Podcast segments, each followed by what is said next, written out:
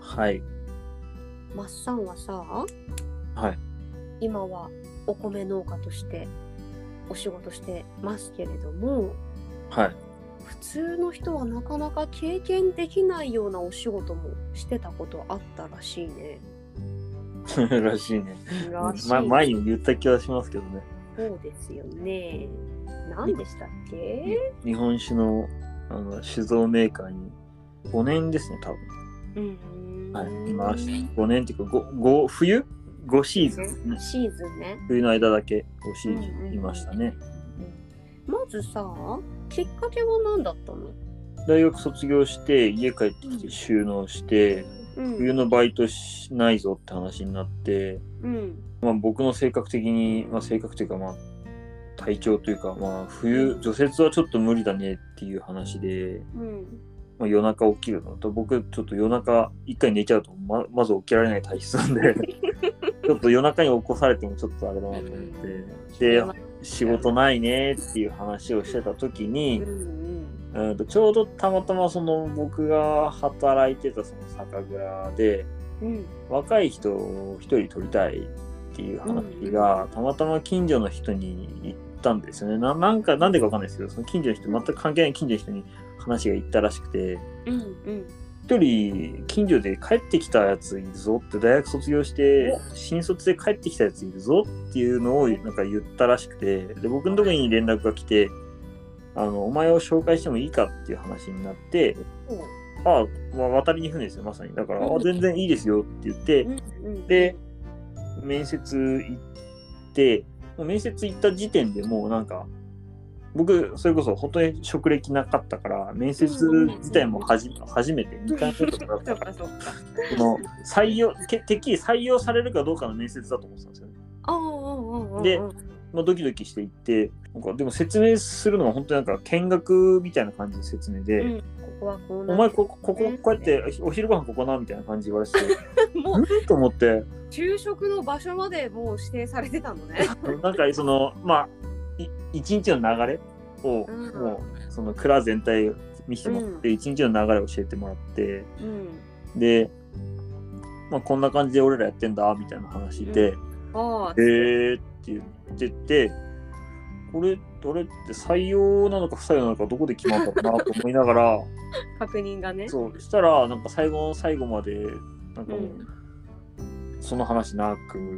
うんうんうん。たら、まあ、時給ってなくてに日給日当なんですけど、日当いくらでって言ってて、うん休みこんな感じでで時間こ何時から何時まででって説明受けて、うん。でいつから来れるって話になって、あ、あれって。 あうんあれ採用とかうんぬんとかっていうっていうなったら多分どうも向こうはもうなんかもううん連絡来た時点で採用だった らしくてもう誰でもいいっていうなるほどね。でただまあ僕の中のネックではやっぱり僕はお酒が飲めないのでうんうん。日本酒なんか飲んだこともないしうん興味もないしうんうんうんあうんの日本酒飲めないんですけど大丈夫ですかって言ったら、あの当時のその面接してくれた今上司になる方ががうん。俺の師匠一滴も飲めねえんだ大丈夫だって言って、へあーあそんなもんなんだと思って、うあじゃあいいんだったら僕やりますって言ってうん。で入ったのがきっかけですねはあどうでした初めてのほら社会経験なわけじゃないですか。なんかきつかったこととかやっぱあったまあ、休みがあんまり取れないんですよねうんとうん給料はいいです、うんうん。なんでいいかっていうとうん。あの動物園の飼育員さんと一緒でほい。あの労働基準法の適用除外になるんですねあの職業ってえ、そうなんだ。はい、あのー週休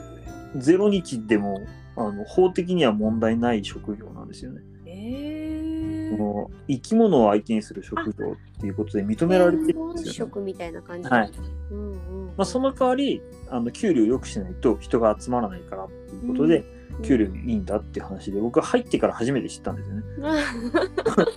んその前はその最初の面接の段階はずそるうこんな給高い給料でいいのかなとかずっと疑問で。うんうんうん。へーとかって言っててなんか入ってやってみたら、なんかもう全然休みないよみたいな。うわでなんだったら泊まり込みじゃないだけまだマシじゃないかみたいな話話で、やあ、そうなんだ。っぱり本来昔ながらのやり方でいくと、うんあのシーズンが始まったらみんなで泊まり込みで寝食を共にして一冬生活しましょうみたいな、うっんうんうん。っていうのが本来のその蔵人のうんスタイルうんですよね。うんだだけどあの、まあ、別に家帰ってもいいよっていう、まあ、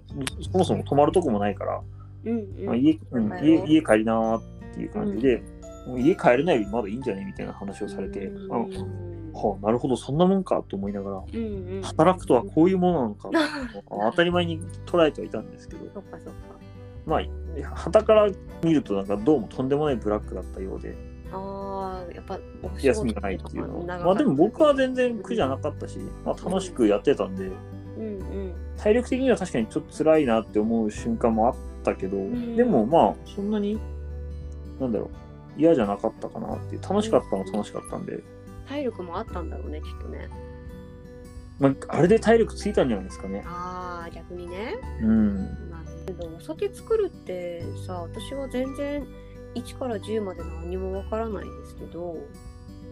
まあ、流れ的に言うと、どのあの作業工程が一番大変でしたあのまあ昔ながらの職業だからうん。新入りはこれ2年目はこれ3年目はこれみたいなのあるんですそういよねやうっぱり感じなんだ。うん、うん。まあ、ただ僕の下が入ってこなかったりし何年か入ってこなかったりとかだったんで1年か2年ぐらいはちょっとうん一番、え 2, 2年ぐらいかなはあの下のうん一番下っ端の仕事を、うん、どんな仕事もうひたすら洗い物ですねおーほうただひたすら、らもう洗う洗う洗う洗うっていう日々ですね、うんあのでっかな台台所だと思っていただけるとほうほうほうほう分かりやすくてあほうほうほうの本当に五右衛五右衛門風呂みたいなでっかな釜を洗ったりとかええー、あの蒸すんですよお米蒸すんであそっかそっかうそうしたらあうんの蒸し器の下に釜があってみたいな、うんうんその釜も洗わなきゃいけないし蒸す機械も洗わなきゃいけないしくわーでそれを冷ますとこも洗わなきゃいけないしうんそれに使ってた道具とか布とかそういう類のもの全部洗わなきゃいけなくて。あー綺で麗朝一うん朝一お米を蒸したらうん蒸して仕込みますで午前中終わったらうん昼からはその昼からっていうか昼からに向けてはもうひたすら洗い物の日々うんで全部洗って今度昼から夕方にかけてはうんあの次の日に蒸すお米の準備洗お米を研ぐっていうか洗う準備をしなきゃいけうなんくて、うんうんでお今度お米を洗ってうんでその日は終わってまた次の日になったら朝一行ってお米を蒸してうん洗い物してっていうのをが繰り返されて延々くるんだ繰り返すっていうであのお酒を作るのってもうそういう流れが決まってるかうらん途中で止まることないんですよそあのー始まったら終わりまでほとんど止まれないんだね製造計画の通り動かうんざるを得ないっていうか、それの流れが止まっちゃうと全体が止まっちゃうっていうかもうおかしなことになるんで、うんもう製造自体は止められないからうんうんほぼだから休みなくやらなきゃいけなくて、あーまあ、ただどうしてもやっぱり 倒れちゃうとかしたら困るんでうん週週に1日、まあ、月に4日とか3日とかは休み取れたりとかしたんですけどうんそういう時はその代わりに誰かがその僕の抜けた穴の仕事をしてもらって、うんうんでその他の人が休む時は僕の僕みんなでそのその休んだ人の穴を埋めに行ってとかうんうんうん形でなんとかやってて、うんまあ、当時あんまり業績良くなかったんで人もほんとカツカツの状態でやってるんであー大変だねですねまあ大変だったけど、まあ、面白かったですねすごく楽しかったですね。うーん今もさなんかやっぱその経験で、まあ、考え方とかうんモチベーションとかかな生かされてるものとかってありますまあ、その時にいたその当時っていう、まあ、いわゆる製造責任者のことを当時って呼ぶんですけど、うんうんでその下にいる働く人たちを蔵人って呼ぶんですね。でその当時はまあ本当天才な人だったんですよ製造に関しては本当に天才的な人で,、でやっぱり品質はもう折り紙付きだしすごく、あの当時は本当に北海道でもすごく注目されるぐらいの品質を誇ってたんですよね。うんで当然その業績もめちゃくちゃその人が来てからめちゃくちゃ良くなってうんで本当に絶好調で最高に良かった時とかうんは本当に、あ1週間何千リッターっていうお酒がうん1ヶ月かなううん本当4週間歩かなしかぐらいで空になったことがあって、え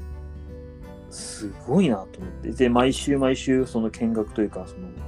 酒屋さん卸の酒屋さんとかがー、うん、整理して。見学に来てそのうんどうやって作ってるんだとかって今年の品質どうだとかってういうん打ち合わで新商品の打ち合わせとかいろいろ来たりとかしてうそういう人たちとコミュニケーション取ったりとかん居酒屋さんとかがちょっと研修に行かせてくれって言ってうん研修に来ていただいて、うんその人たちとコミュニケーション取ったりだとかうんうんいろんな人と出会うきっかけにもなったしうんうん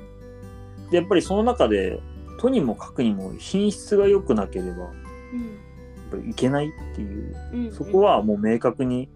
あの買う人たちもそうだし僕ら作る側もそうだしそれはもう共通認識としてあって。うんあの美味しいは当たり前そこから先にどうあのファンを作っていくかっていうあ売り方というかでブランディングとかっていうのは本当に勉強になりましたねでやっぱり見見るからに数字としてーうんそれが成果になって現れてきてたので、うんうんその当時が仕掛けたブランディングっていうのが、全てが全てハマっていってうんもう作る酒全て売り切れっていうような状態だったから、あの時は本当にそんなことってなかなか多分社会で経験することないと思うんですよね。そのまあ、当然苦労はその当当時は多分そこまでそこに至るまでは多分かなり苦労してたとは思うんだけど、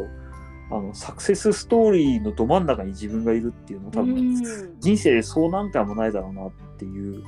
そうだその大きなことだねそうで業績がめちゃくちゃ苦しいところからすごい V 字回復を見せて、うん取材がもう毎週来てるみたいなうんっていうところまで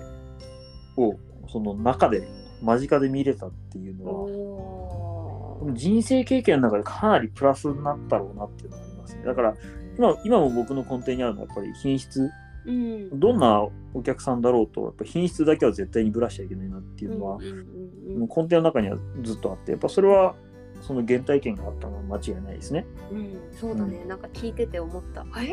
なんかマスさんが今やってることじゃないかと思ってえー、いい経験でしたねいい経験でしたね本当にあれは素晴らしい経験でしたしうんうん、やっぱり品質があって初めてその交渉の場に立てるというか、うんその